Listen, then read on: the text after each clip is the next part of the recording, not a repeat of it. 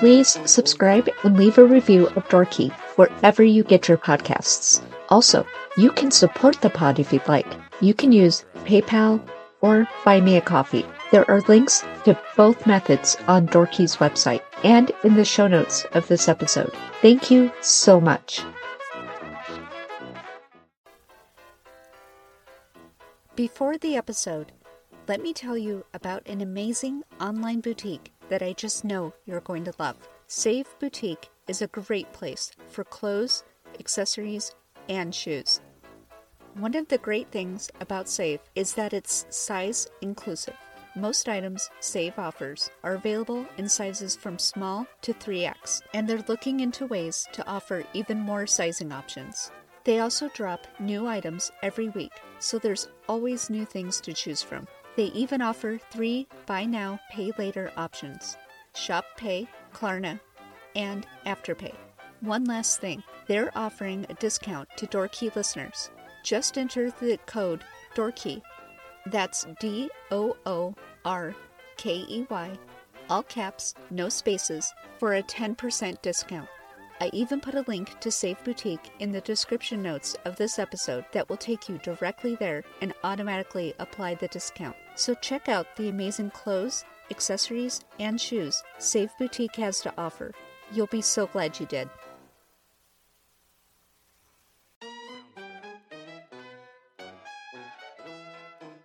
Hello, this is Door Key. I'm your host, April. This is a podcast about history.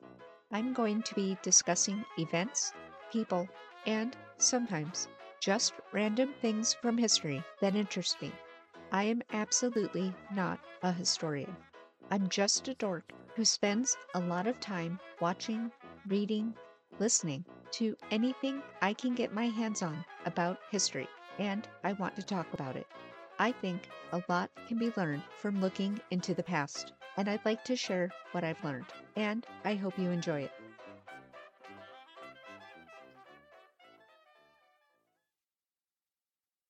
Hello, everyone. Before I start the episode, I have just a tiny bit of housekeeping to go over. It's getting to be mm. that time of the year again, and so I'm really excited to officially announce Door Key's second annual Spooktacular coming in October. I've had almost a year to come up with a better name, and I couldn't. So, Spooktacular it is. Not only will all of October be dedicated to spooky historical topics in honor of Halloween, but I'm going to be releasing a new episode each week that month. So if you're not already subscribed to this podcast wherever you listen, be sure to get on that so you don't miss any of the wonderful spookiness I have planned. That's it for the housekeeping. On to the episode. There's a saying that goes, well behaved women seldom make history. From what I can tell, this was first said by the historian Laurel Thatcher Ulrich who specialized in early America and the history of women.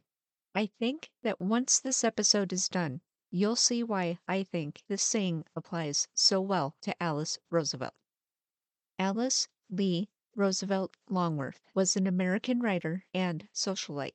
She was the eldest child of U.S. President Theodore Roosevelt and his only child with his first wife, Alice Hathaway Lee Roosevelt. Alice led an unconventional and controversial life. But before discussing Alice, I need to talk about her father, Theodore Roosevelt, for a moment. Theodore Roosevelt was the 26th President of the U.S. and was, to put it mildly, a force of nature. He was famous for his exuberant personality and his vast range of interests, especially hunting. Here's just one example of how unstoppable this man was. He was giving a speech on October 14, 1912, when he was shot in the chest by a would be assassin. The bullet lodged in his chest, but had gone through his steel eyeglass case and also passed through a pamphlet in his pocket, so the bullet had been slowed way down. Realizing that he was wounded, but not mortally, Theodore declined suggestions that he go to the hospital immediately. Instead, he gave his entire speech first, starting it by saying, quote, Friends, I shall ask you to be as quiet as possible. I don't know whether you fully understand that I have just been shot, but it takes more than that to kill a bull moose. And that's about all I'm going to say about Theodore Roosevelt. I just thought that hearing a little about her father would make Alice make more sense. I don't think the apple fell far from the redwood tree that was Theodore Roosevelt. Alice was born in the Roosevelt family home in Manhattan, New York on February 12, 1884. Her mother, Alice Hathaway Lee Roosevelt, was a Boston banking heiress. Her father, Theodore, was at that time a New York State Assemblyman. Alice was a descendant of the Schuyler family. Yes, that Schuyler family, the one from Hamilton. Two days after her birth, Alice's mother died. Theodore's mother also died that day. I can't even imagine losing your mother and your wife in the same day. In his diary that day, Theodore wrote a large X on that page and then the words, The light has gone out of my life. Theodore was so distraught by his wife Alice's death that he couldn't bear to think about her. He almost never spoke of her again, and would not allow her to be mentioned in his presence. He even omitted her name from his autobiography. His daughter Alice was even called Baby Lee instead of by her first name. Alice continued this practice late in life, often preferring to be called Mrs. L instead of Alice. Theodore responded to the loss of his wife and mother by retreating from his life in New York and heading west, where he spent two years traveling and living on his ranch in North Dakota, which is actually understandable to me, except for the fact that he left his infant daughter in the care of his sister Anna. He would write letters inquiring about his daughter, but not much else. To Anna's credit, Alice would later speak glowingly of her, saying, if Auntie Anna had been a man, she would have been president. Alice lived at Anna's home until Theodore married again when Alice was two years old. Theodore married Edith Kermit Carow. Alice had five half siblings Theodore the Third, Kermit, Ethel, Archie, and Quentin. During much of Alice's childhood, her Aunt Anna was a distant figure, who eventually married and moved to London for a while. But as Alice got older and got into arguments with her father and stepmother, it was Aunt Anna who was there to provide needed structure and stability. Late in her life, Alice would say of Anna, There is always someone in every family who keeps it together. In ours, it was Auntie Anna. There was tension between Alice and her stepmother, Edith. Edith had known her husband's previous wife and made it clear that she regarded that woman as a beautiful but childlike fool. Edith once even angrily told Alice that if her mother had lived, she would have bored Theodore to death. The tension with her stepmother and prolonged separation and limited attention from her father created a young woman who was independent, outgoing, and self confident. When Theodore was governor of New York, he and Edith proposed that Alice attend a conservative school for girls in New York City. In response, Alice wrote, If you send me, I will humiliate you. I will do something that will shame you. I tell you, I will.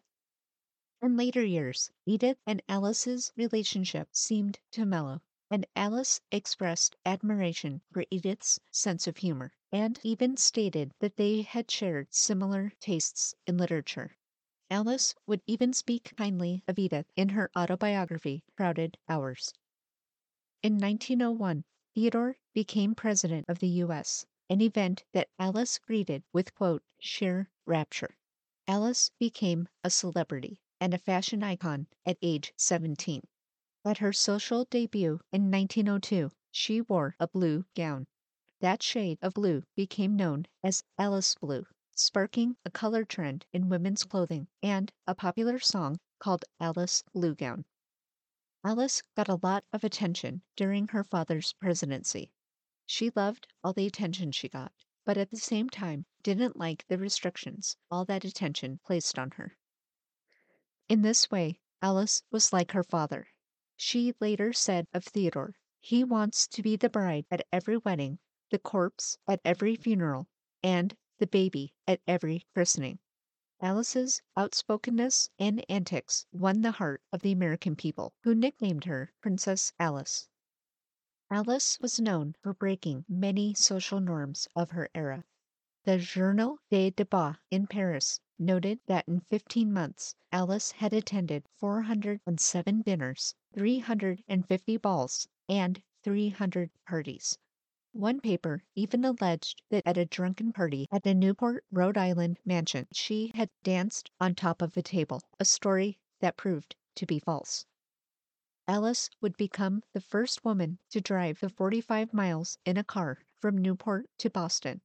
Alice smoked cigarettes in public, chewed gum, played poker, wore pants, rode in cars with men, stayed out late partying with the Vanderbilts, kept a pet snake named Emily Spinach in the White House, slept in until noon, and was seen placing bets with a bookie. Theodore was unhappy that her antics would even appear before real news in the papers. What he didn't know was that in a move that would make modern influencers proud, Alice would phone in tips herself to the press about where she was going and what she was doing, so that she would be the one to receive the cash rewards for the information. Alice was also a practical joker. On May 11, 1908, Alice amused herself in the Capitol's gallery at the House of Representatives by placing a tack on the chair of an unknown but, middle aged, and dignified man. Encountering the tack, as Alice would later put it, the man leapt up in pain and surprise, like the burst of a bubble on the fountain, like a bolt from the blue, like the ball from the cannon. Alice just looked away. Once, a visitor to the White House made a comment on Alice's frequent interruptions to the president's office, often to offer political advice. After Alice interrupted their conversation for a third time, and Theodore had threatened to throw her, quote, out the window, the exhausted president commented to his friend, I can either run the country or I can attend to Alice, but I cannot possibly do both. I actually talk about Alice Roosevelt often, and I always tell this story when I do because, and I say this with all affection, I think it perfectly illustrates what a handful Alice must have been if she exhausted the inexhaustible Theodore Roosevelt so much. In 1905, Alice, along with her father's Secretary of War, William Howard Taft, led the American delegation to Japan, Hawaii, China, the Philippines, and Korea.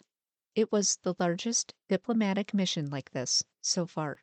It composed of 23 congressmen, seven senators, diplomats, officials, and businessmen. During the cruise to Japan, Alice jumped into the ship's swimming pool, fully clothed, and coaxed a congressman to join her in the water. Years later, Bobby Kennedy would tease her about the incident, saying it was outrageous for the time. The by then over 80 year old Alice replied that it would only have been outrageous if she had removed her clothes. In her autobiography, Alice wrote of this event, pointing out that there was little difference between the linen skirt and blouse she had been wearing and a lady's swimsuit of that period. In December 1905, after returning to Washington from their diplomatic travels, the then 21 year old Alice became engaged to Nicholas Longworth III, a Republican U.S. House of Representatives member from Cincinnati, Ohio, who would eventually become Speaker of the House. The two had traveled in the same social circles for several years, but their relationship solidified during the Imperial cruise.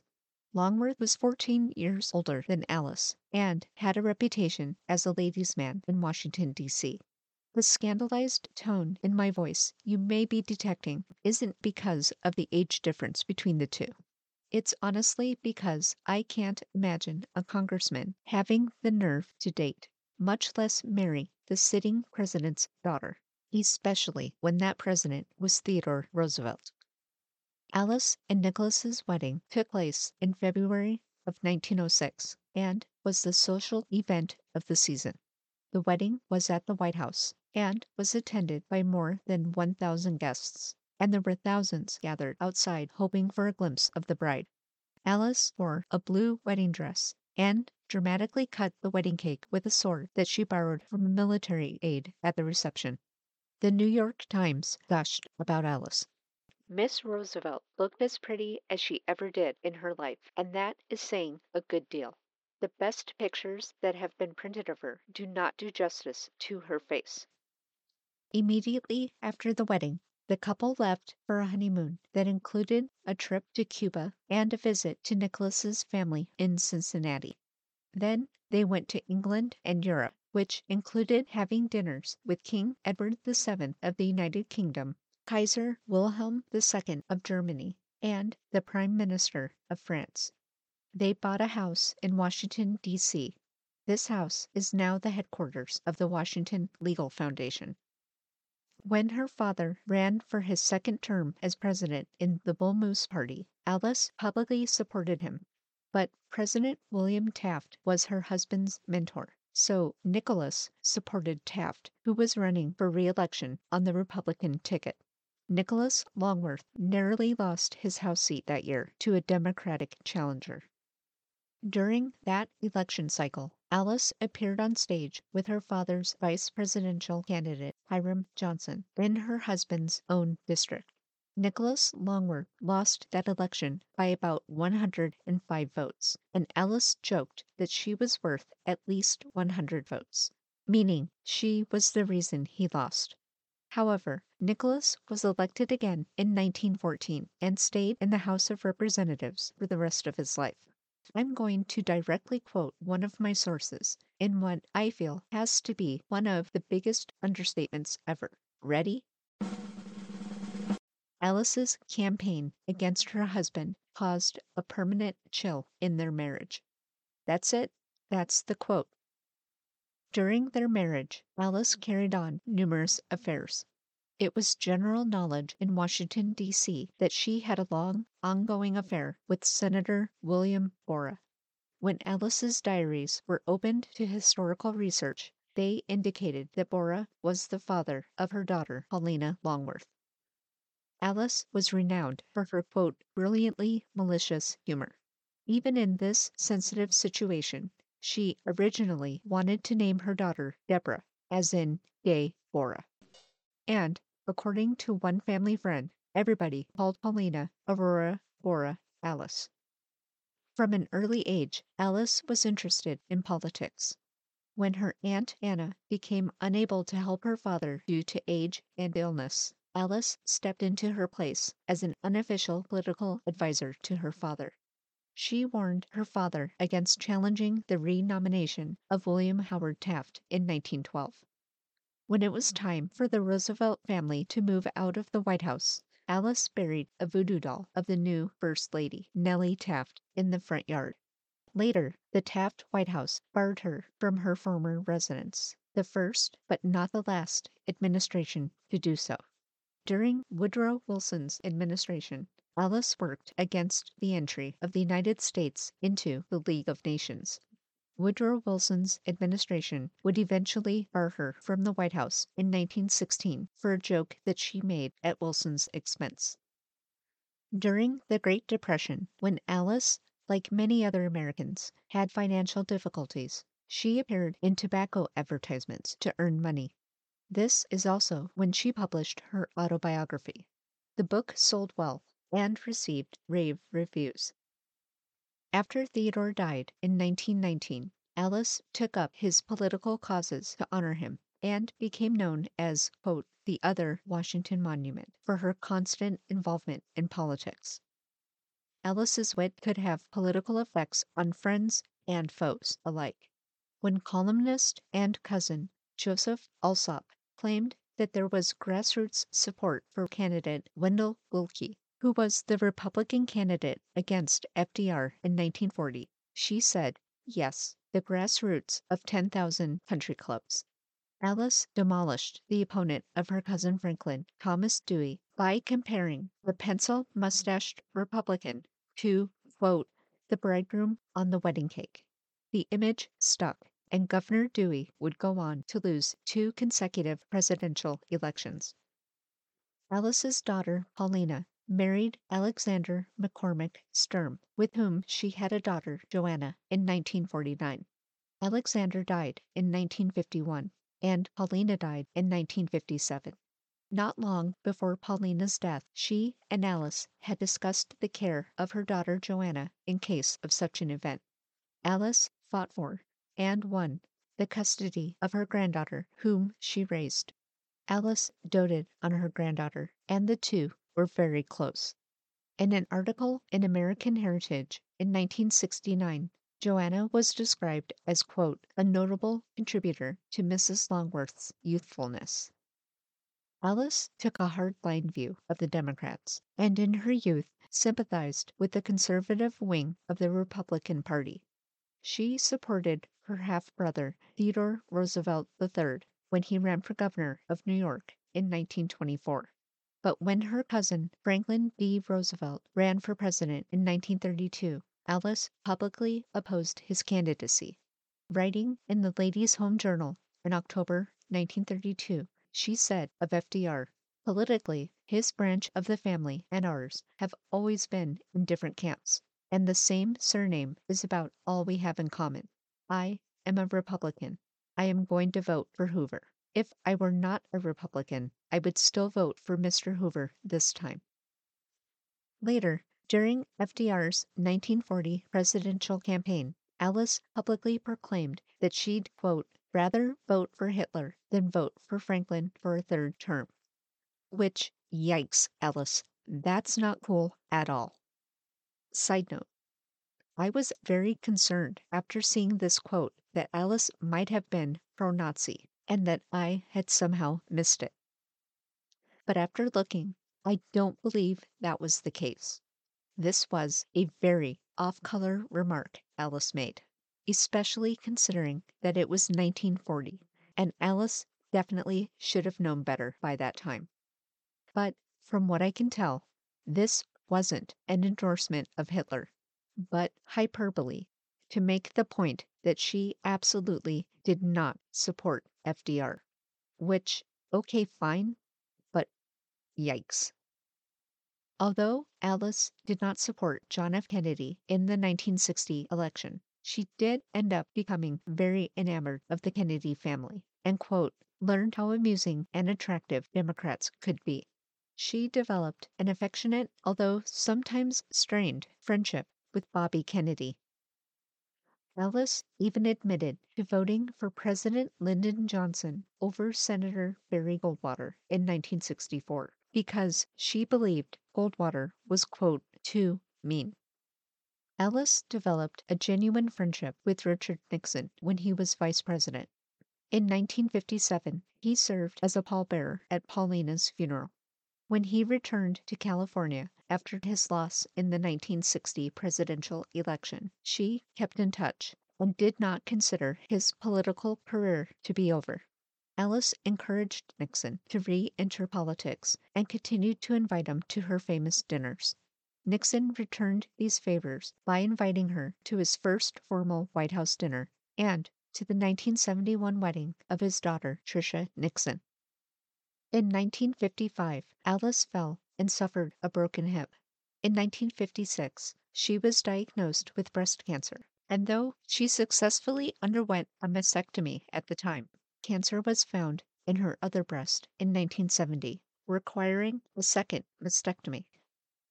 After Robert F. Kennedy was assassinated in 1968, Alice again supported her friend Richard Nixon in the 1968 and 1972 elections, just as she had done in his 1960 campaign against John F. Kennedy.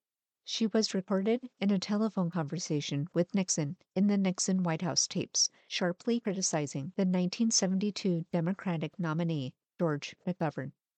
Nixon called her the most interesting conversationalist of the age, and also said, No one, no matter how famous, could ever outshine her. Alice remained cordial with Nixon's successor, Gerald Ford, but she declined to ever meet Jimmy Carter, the last sitting president in her lifetime. After many years of ill health, Alice died in her home from emphysema and pneumonia on February 20th, 1980, eight days after her 96th birthday. She is buried in Rock Creek Cemetery, Washington, D.C. In the official statement marking her death, President Carter wrote, She had style, she had grace, and she had a sense of humor that kept generations of political newcomers to Washington wondering which was worse to be skewered by her wit or to be ignored by her. Of her quotable comments, Alice's most famous found its way onto a pillow on her settee. If you can't say something good about someone, sit right here by me. To Senator Joseph McCarthy, who had jokingly remarked at a party, Here's my blind date. I am going to call you Alice. She sarcastically said, Senator McCarthy, you are not going to call me Alice. The truckman, the trashman, and the policeman on my block may call me Alice, but you may not. She informed President Lyndon B. Johnson that she wore wide brimmed hats so he couldn't kiss her. When discussing her life in a 60 Minutes interview that was televised in 1974, she would say, quote, I must admit a sense of mischief does get hold of me from time to time. I'm a hedonist I have an appetite for being entertained. And that, friends, is the story of one very misbehaved woman who did make history, Alice Roosevelt. Was Alice a flapper 20 years before flappers were even a thing?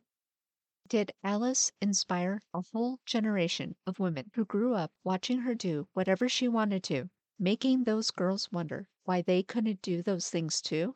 Was Alice Roosevelt the inspiration for the flappers of the 1920s? I mean, I'm just asking questions here. Some of the sources I used for this episode All That's Interesting, SmithsonianMag.com, and Wikipedia.